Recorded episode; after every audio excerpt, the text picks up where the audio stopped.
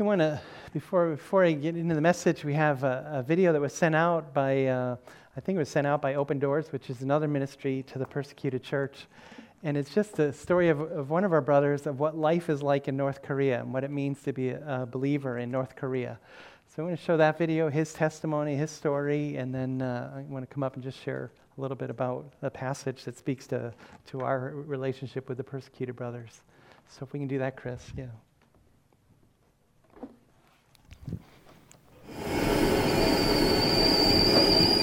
이 초등학교에서 우리는 선교사들은 모두 In 승냥이들하고 primary school, we were taught that all missionaries were terrorists. 나중엔 They 잘해두지만 told us that a missionary will be nice to you at first, but when they get you into their homes, then they will kill you and eat your 선교사들은 모두 liver.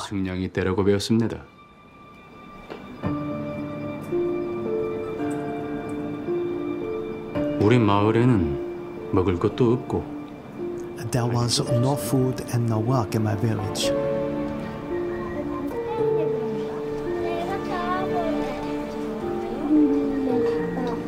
다른 사람처럼 Like 상속입니다. some others, I snuck across the mountain border into China.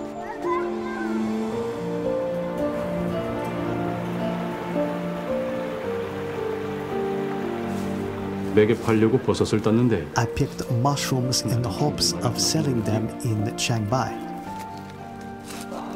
I don't speak Chinese at all, 한 사람을 만났습니다. but in the mountains I met a man. 그의 팔 거면 내가 팔아주겠소. 그 사람이 He 내가 said, 딴 버섯을 I can sell 팔아준다고 those for you.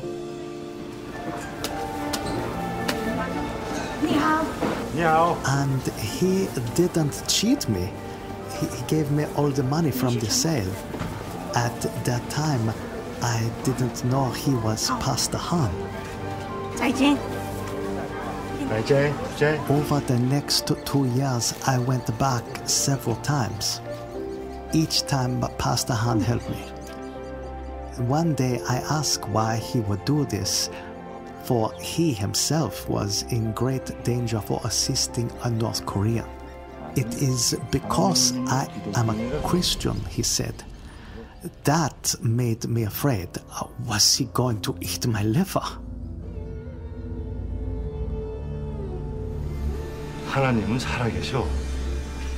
One day, Pastor Han said to me, God is real. There is hope for every person. I could not believe he would say that word. God. Nobody says that word.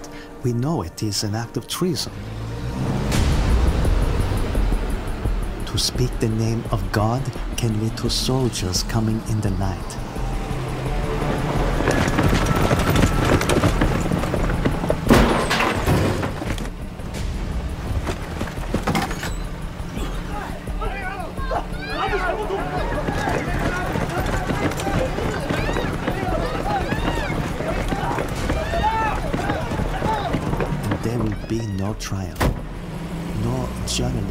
right about you, and no one will ever dare ask where you have gone.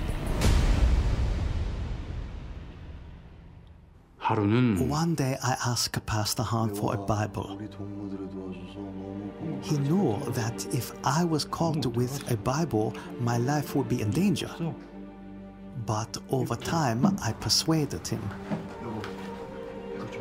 I showed the Bible to my wife. At first, she refused to even look at it. Why would you bring that here? She cried. She knew that if anyone reported that you had even glanced at a Bible, you would be arrested, and not just you. You and all your relatives sent to the concentration camps for years and years and years.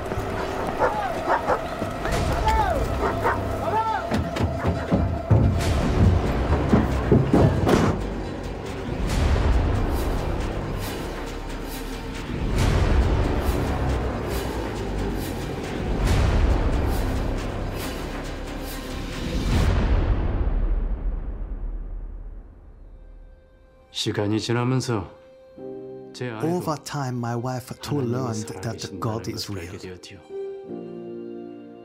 제 아내도 She found hope, 희망을 갖게 된 것입니다. 그러고 나서 and then I shared the word of God with my best friend. 너도 이 책분을 할 거야. 저는 It was very dangerous for me to share. 다시는 연락하지 말라. 우리 모두한테 좋은 소식이야. It was very dangerous for him to listen.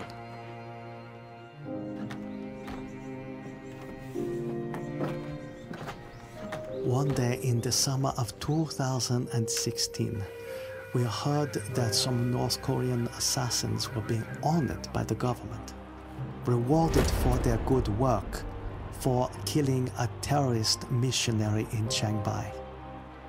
We knew it was Pastor Han. Who else could it be? 우리는 너무 두려웠습니다. We, we were frightened. 그들이 내가 Did 한 they 목사와 know he 연계가 was my 있다는 friend? 것을 Did they 알아냈습니다. know I had met with him many 내가 times? 여러 번 한 목사를 만났다는 것을 알아냈을까?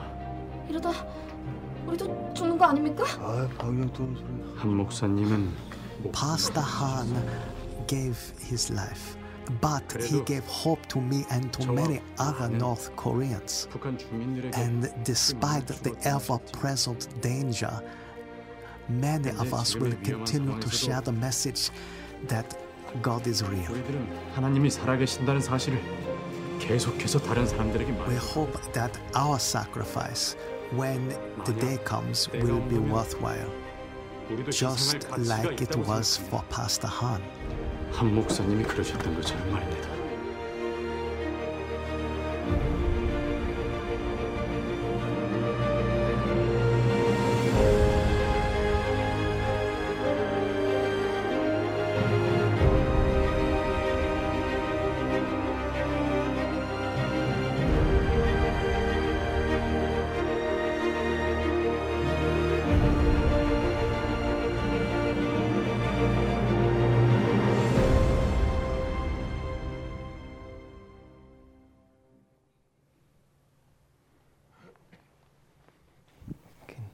I remember getting an email in 2016 when, when Pastor Han was assassinated, just the influence he'd had on so many North Koreans, and then the reality that, that that's how things are dealt with there. So, yeah. So it struck me, you know, wrestling with okay, so what do we preach? What do we focus on?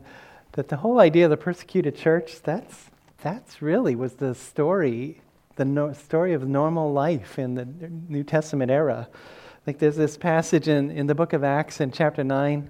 It says, So the church throughout all Judea and Samaria, Judea, Galilee, and Samaria had peace and was being built up. And walking in the fear of the Lord and the comfort of the Holy Spirit, it multiplied. That uh, out of the whole story of the church in the book of Acts, it suddenly tells you that, hey, wait a minute, there was this time period where they actually had peace. Because all the rest of the time in the New Testament time period of the church and all these letters that we have, the church was being persecuted. It was just the norm for them uh, of what that was. And so for us to think now in the U.S. of the persecuted church, it's like, wow, some, and there are some places where it's persecuted. When the reality, almost from the Bible's point of view, is no, there are some places where people are not being persecuted. And, and that's more the exception. So I want to I want to take some verses from Philippians, where actually where Pastor Ted was, and just look at their story and kind of draw some applications for, for us in a, in, a free, in a free place, but in our relationship to the persecuted church. So the, the Philippians, that church in Philippi was a place where Paul went.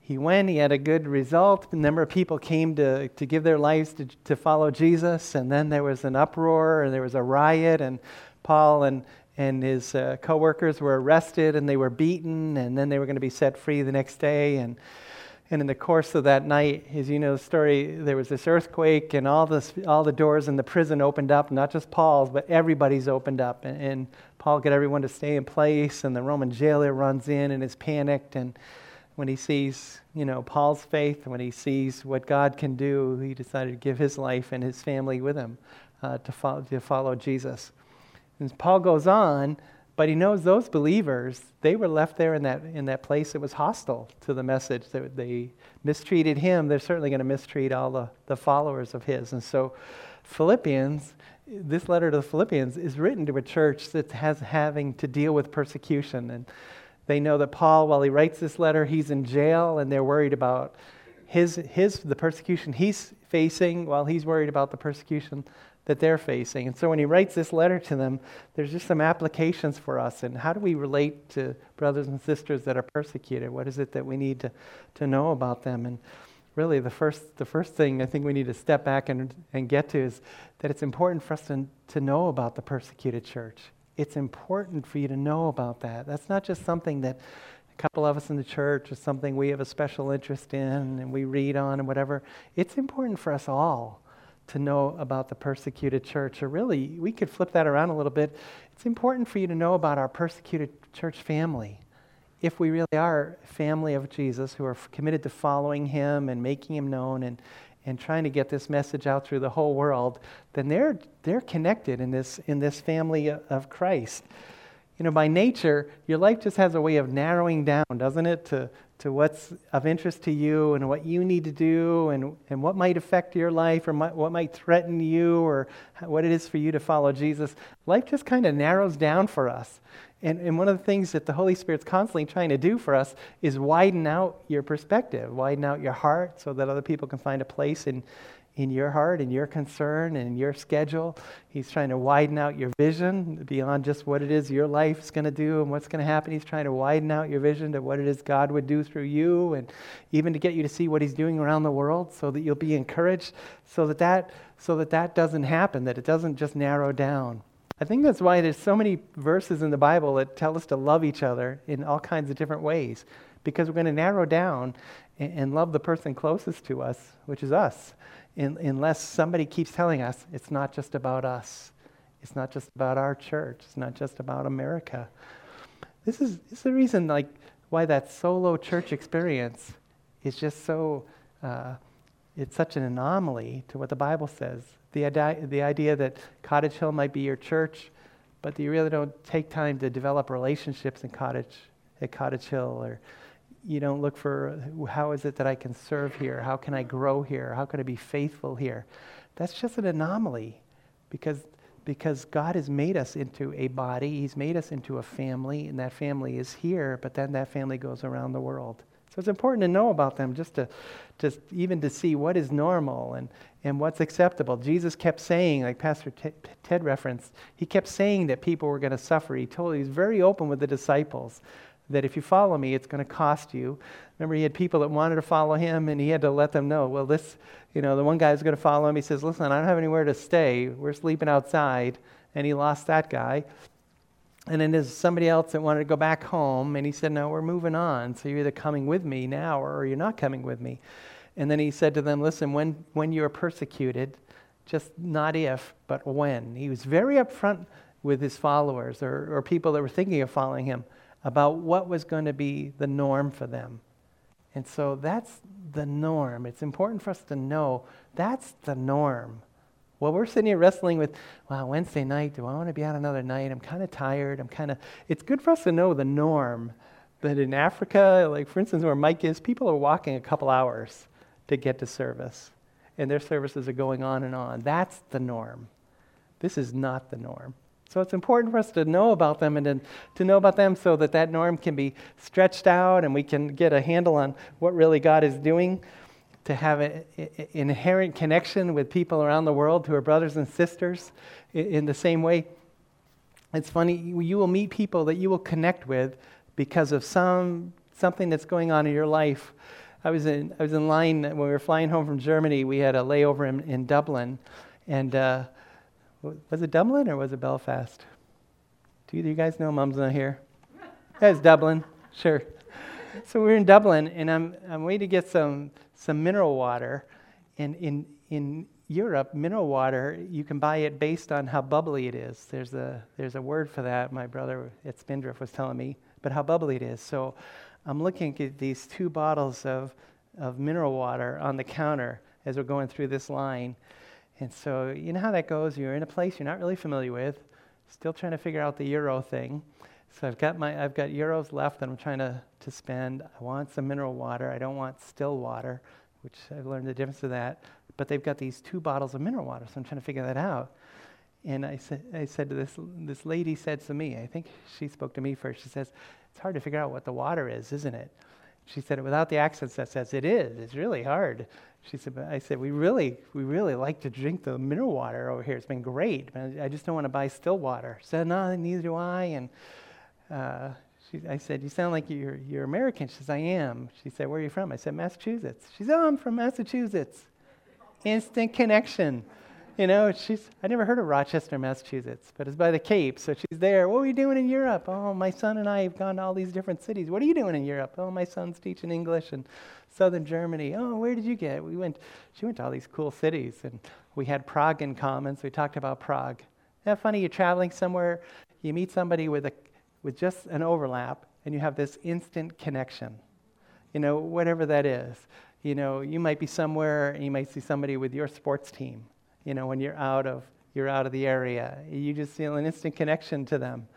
And I usually I usually will follow up on that connection and talk to the person, whether they're for me or against me, whoever that is. But you know what that is? You just go to different places and you just find a connection with somebody.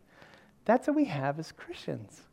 With, with every one of them around the world that we don't we'll never meet until we get to heaven, but there's that connection. And so it's important, it's important for us that we that we build on that connection. It's important for you to know about your persecuted church family because they're family. And what they're going through, we eventually will go through, you know, if not before the Great Tribulation, certainly we'll, we'll know it then.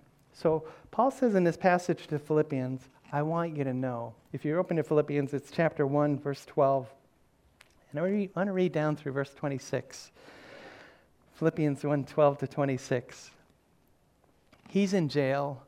They're suffering. He says, I want you to know, brothers, that what has happened to me has really served to advance the gospel, so that it's become known through the, throughout the whole imperial guard and to all the rest that my imprisonment is for Christ. And most of the brothers, having become confident in the Lord by my imprisonment, are much more bold to speak the word without fear. Some indeed preach Christ from envy and rivalry, but others from goodwill. The latter do so out of love knowing that I'm put here for the defense of the gospel. The former proclaim Christ out of selfish ambition, not sincerely, but thinking to afflict me in my imprisonment. What then? Only that in every way, whether in pretense or in truth, Christ is proclaimed, and in that I rejoice. Yes, and I will rejoice, for I know that through your prayers and the help of the Spirit of Jesus Christ, this will turn out for my deliverance, as it is my eager expectation and hope that I will not at all be ashamed, but that with full courage, now as always, Christ will be honored in my body, whether by life or by death. For to me, to live is Christ, and to die is gain. If I'm to live in the flesh, that means fruitful labor for me. Yet what shall I choose? I, I can't tell. I'm hard pressed between the two. My desire is to depart and be with Christ, for that is far better. But to remain in the flesh is more necessary on your account. So, convinced of this, I know I will remain and continue with you all for your progress and joy in the faith, so that in me you might have ample cause to glory in Christ Jesus because of my coming to you again. You know, uh, from a persecuted Christian to persecuted Christians, important to know about your persecuted church family. And so, and so these different, these different ways and these different uh, things that you can, you can know about to them. The Thessalonians was another church that Paul went to. He was only there a short time before he's driven out. He sends a letter back to them. He says, For you, brothers, became imitators of the church of God in Christ Jesus that are in Judea. For you suffered the same things from your own countrymen as they did from the Jews. Just I want you to know you're in Thessalonica and people back in Jerusalem, you guys have a connection because you are suffering for the same message together. So he, he writes that to them. So important for you to, to know that way. We have the monthly time of prayer for the persecuted church, you know, the third Sunday. There are some apps that I've mentioned in the past. I just mentioned them to you again. The Voice of the Martyrs has an app that where they will send you a, a daily uh, a daily prayer request. The Open Doors USA ministry Um, some of you are familiar with Brother Andrew, who smuggled Bibles into, the, into com- communist Europe uh, in his van for years and years. And Open Doors is the ministry that kind of started out of, out of his work.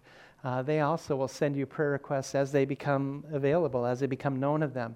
So, Voice of the Martyrs, uh, the one on the left, is this is the daily one. They'll usually send it about one of the top 50 persecuted persecuting countries in, in the world. And so this is this morning's. It was on Uzbekistan.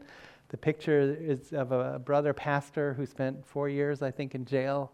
Yeah, and now been re- reunited with his family. It'll give you the country and a couple of things to pray for it, and then you, you click that button, and it tells you, it adds you to the list of people that have prayed. There were 560 people that had already prayed uh, when I got that this morning.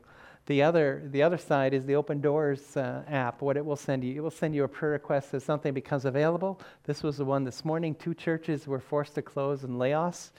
Uh, one church was given a hassle. They weren't allowed to meet because they didn't have a permit. They got all the permits they needed, and then they brought them to local authorities, and they still won't allow them to meet. So it'll just give you a couple of prayer requests.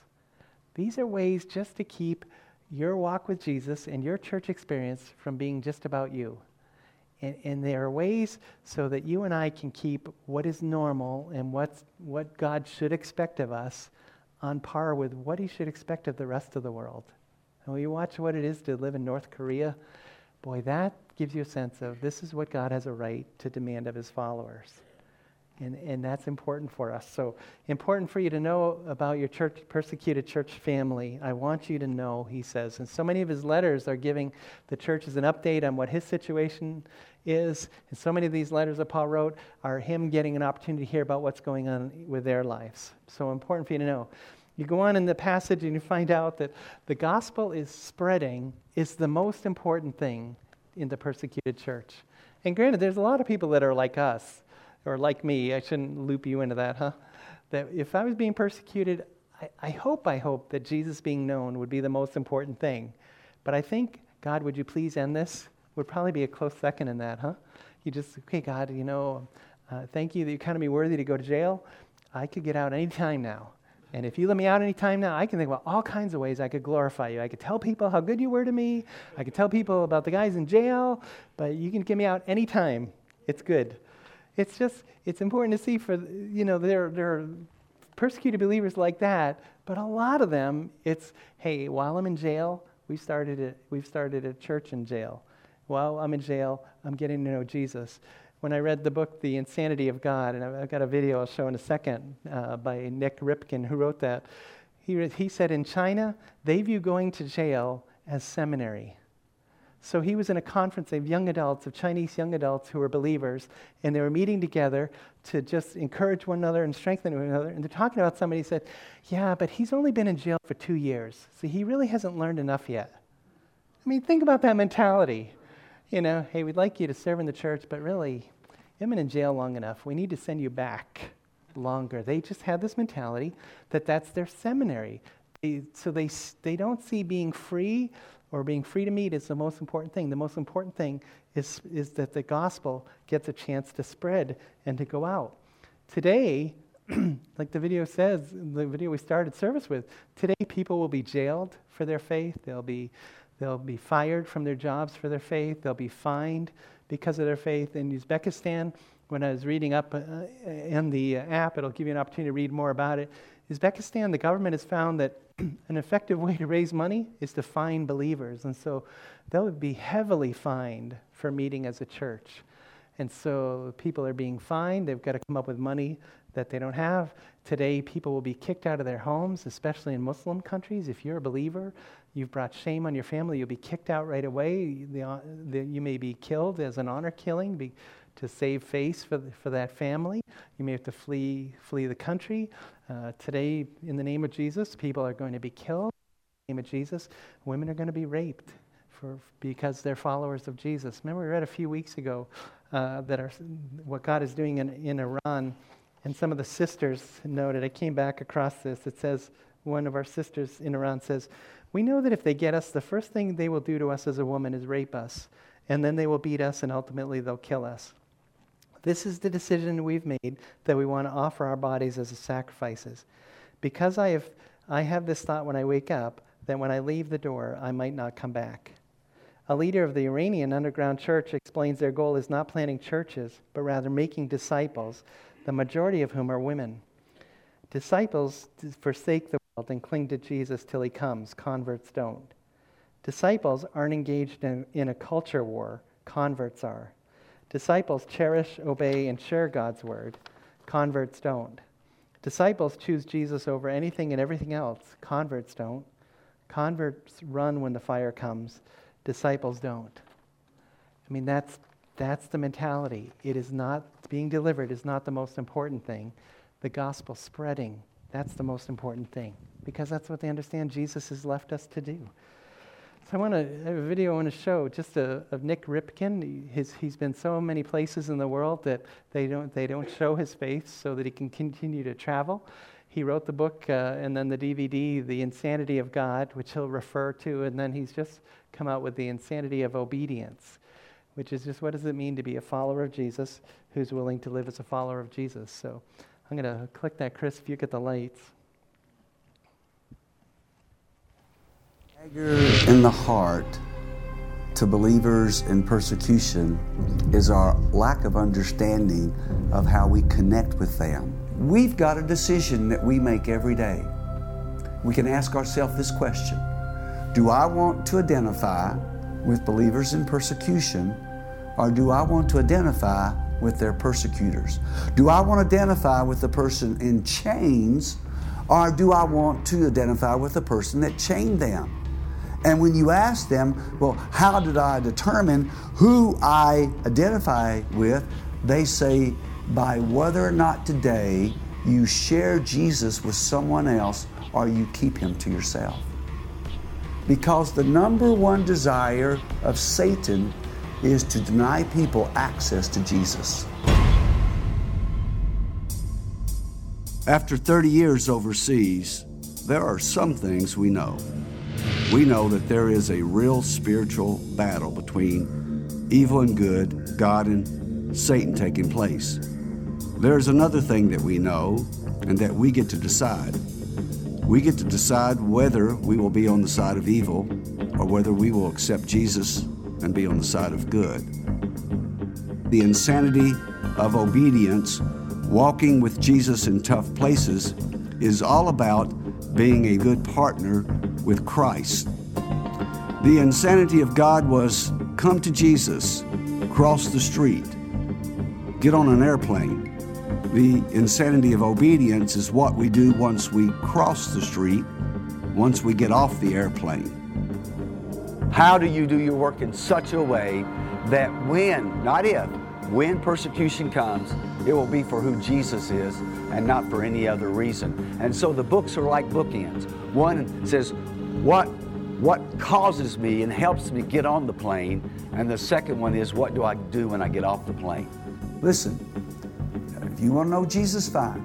If you keep him to yourself, you can go to Saudi Arabia, you can go to Kuwait, you can go to Qatar, you can go to the Emirates, you can go to Oman, you can go anywhere and live a happy life if you just keep Jesus to yourself. But the people that we have been living with are those who, who choose to pick up Jesus and choose to pick up witness. And the point of identification with them is at the point of witness. What believers in persecution feel is that we really, what we have for them is pity.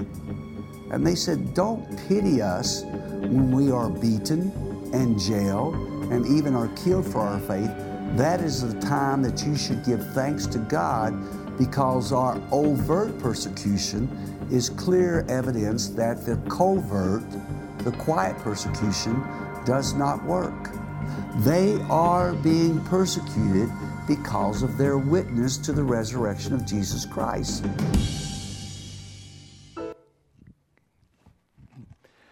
So the most important thing to them is not is not getting out of jail or that the gospel spreading is the most important thing to them, just like it always has been. Paul says here in Philippians, he says, I want you to know that what has happened to me has really served to advance the gospel. Some people aren't doing it with the best motives, Paul says, but that's okay to him.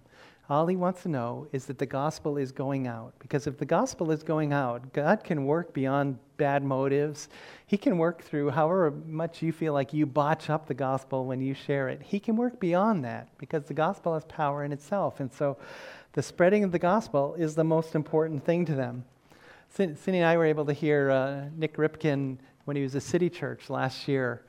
And when he says that line that he started the video with, it's pretty powerful that we can choose to identify with our persecuted brothers and sisters and share the gospel, or by not sharing the gospel, not telling people about Jesus, we're identifying with persecutors.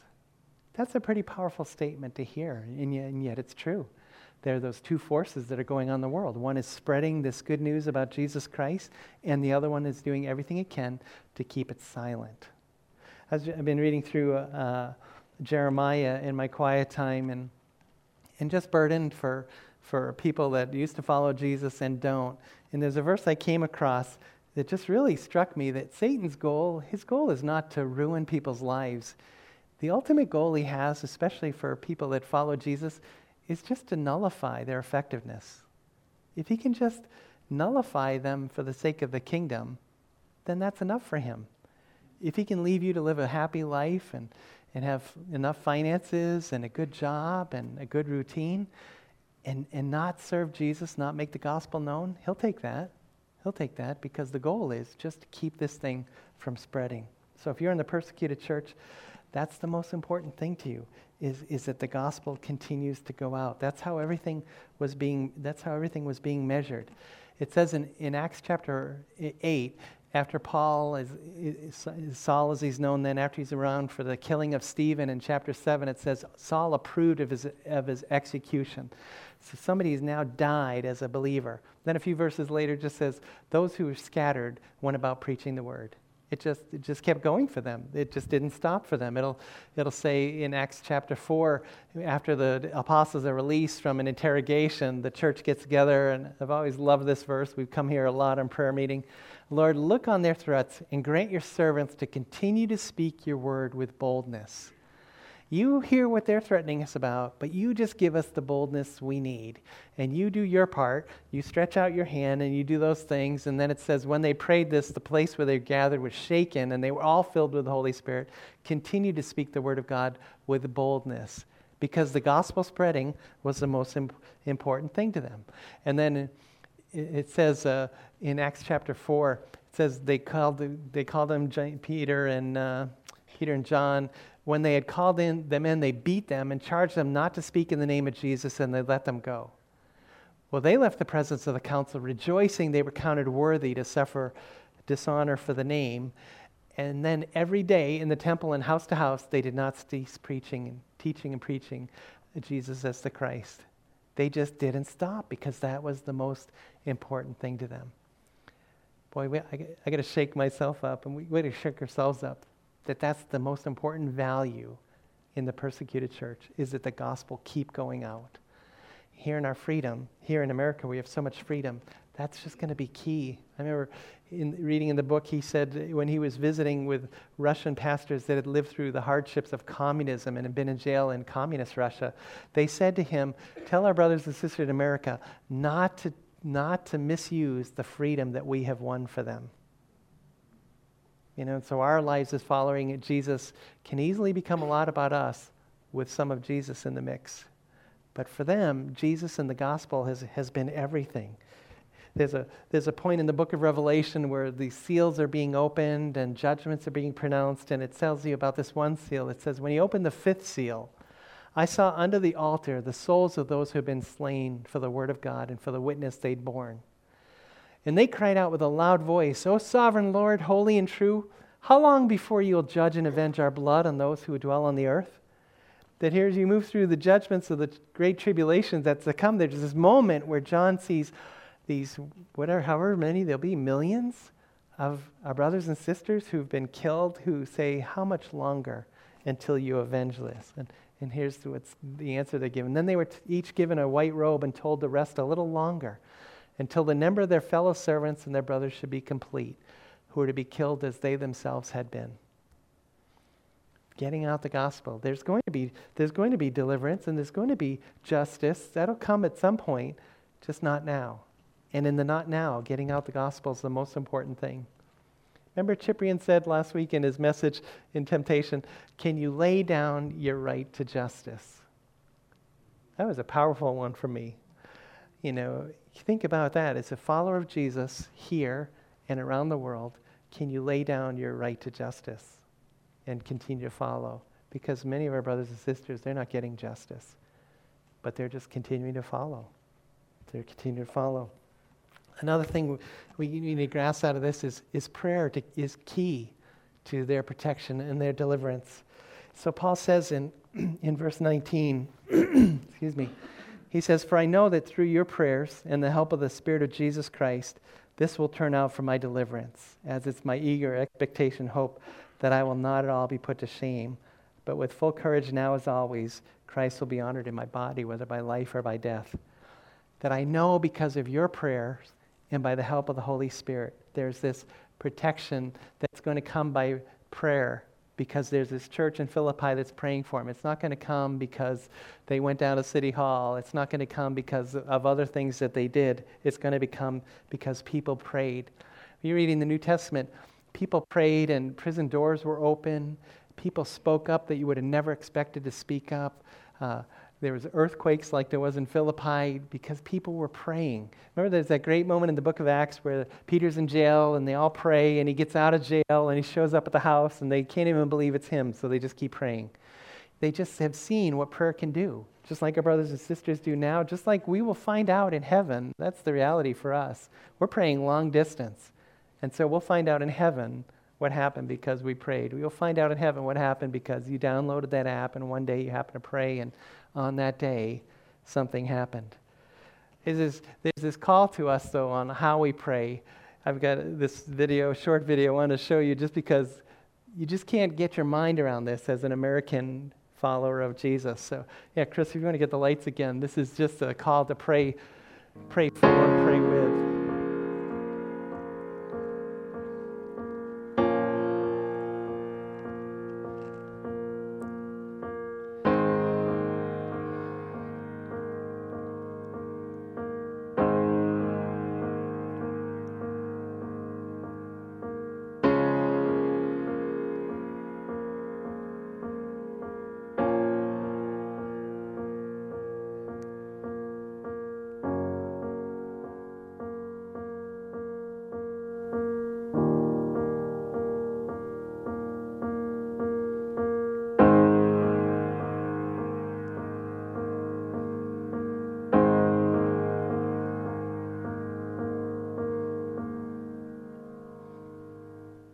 Yeah, that's another one that just, you know, our prayer would be get him out, God, get him safe, protect my sisters. That's what I keep finding myself praying after I read that thing in Iran.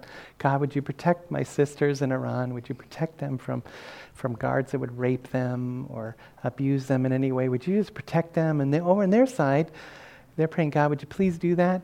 But if you're glorified more through another way, that's okay. Because that's, where, that's where Paul's at. I just pray that I'm not put to shame because of Christ, because of where that is. You need to pray informed prayers, and so you need to be aware, and you need to pray.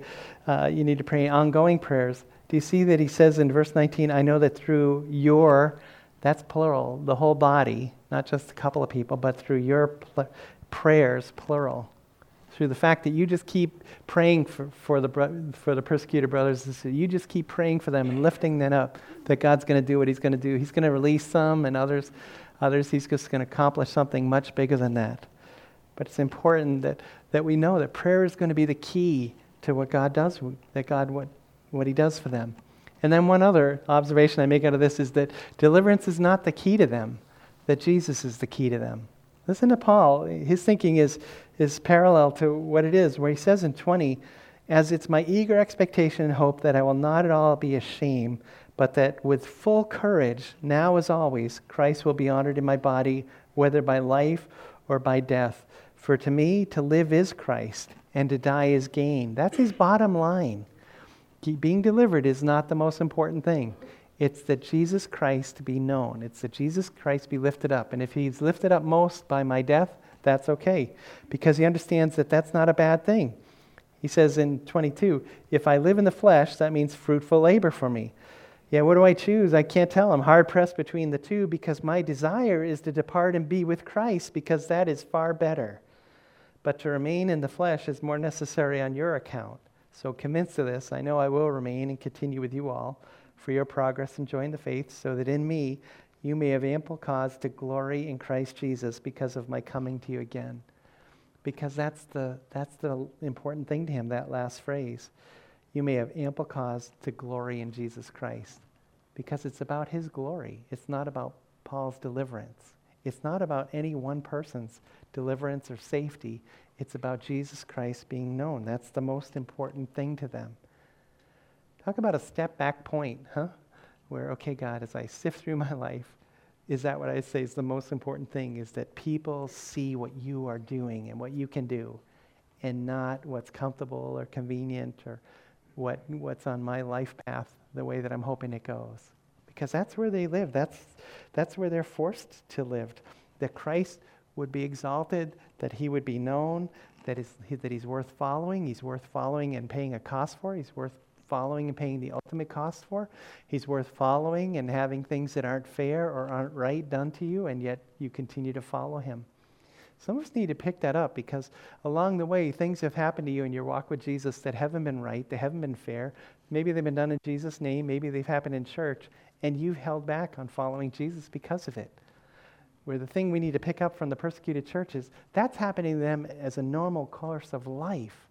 And yet Jesus is worth continue to follow wholeheartedly so that people can know him and, and know about him.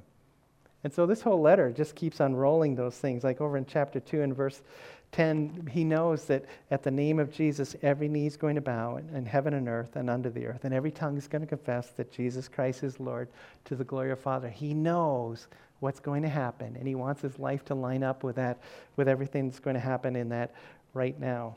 That it's all about Jesus, it's all for his glory. Now, you package what Cyprian put on his heart to share with us last week that everything needs to be surrendered. I mean, he went through that, that episode of David's sin with Bathsheba and drew out so many things for us of things that need to be surrendered on a regular basis. So you take that, his word to us last week on surrender, and then you package that with where we are today in the, in the persecuted church, who have to live lives that are surrendered, or else they'll just bail. They're just going to bail. And put those two things together and make sure that your surrender of your life of your life goals, of how you like to do life, of all of those things are laid down so that God can use you to make Jesus known, how He wants to make Jesus known in the life that He's given to you and with the people that He's put around you, because that's the goal. That's the ultimate goal.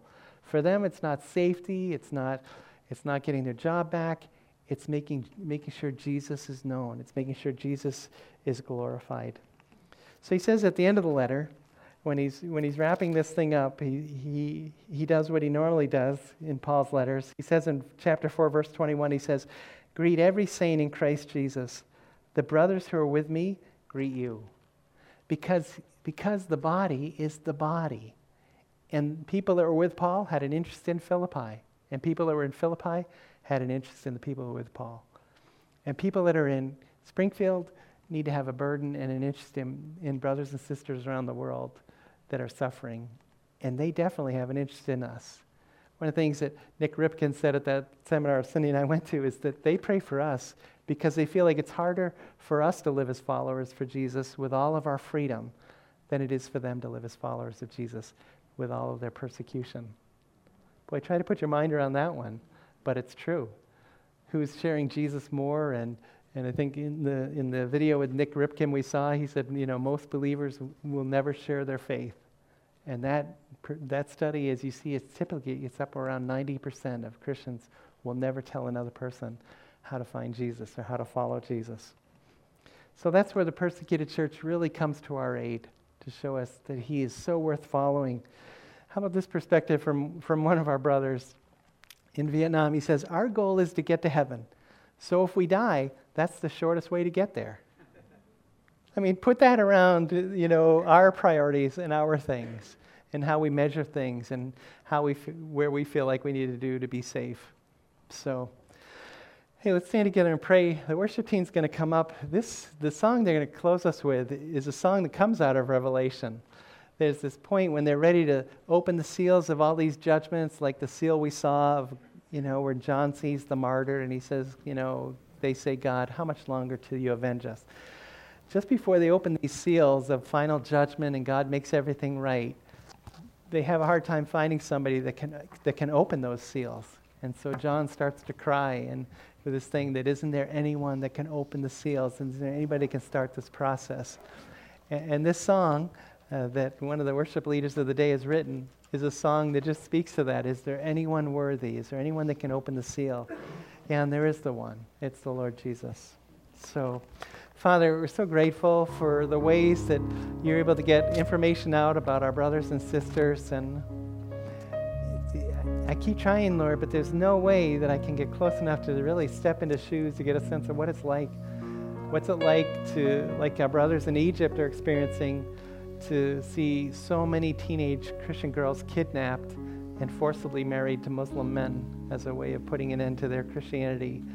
We can't get there, so we're just crying out to you, Holy Spirit, to just make our hearts be at one with them. You say we're one body. You say when one suffers, the whole suffer. And so we're just asking you as a church to allow us to experience that.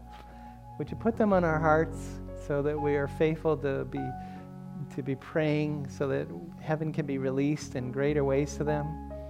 And would you allow us to use their reality to define our reality and to allow their obedience to color our obedience? And would you do that and would you so that we end up with a greater boldness about talking about Jesus? That's what we pray in his name.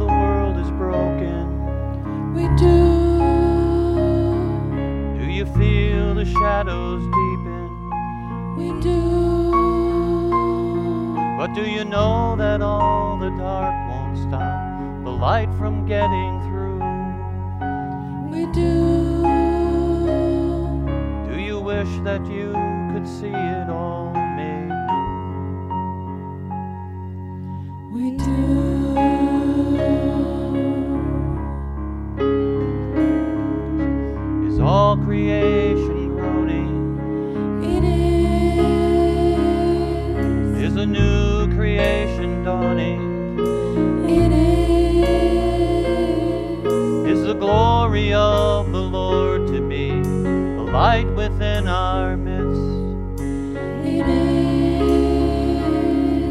Is it good that we remind ourselves of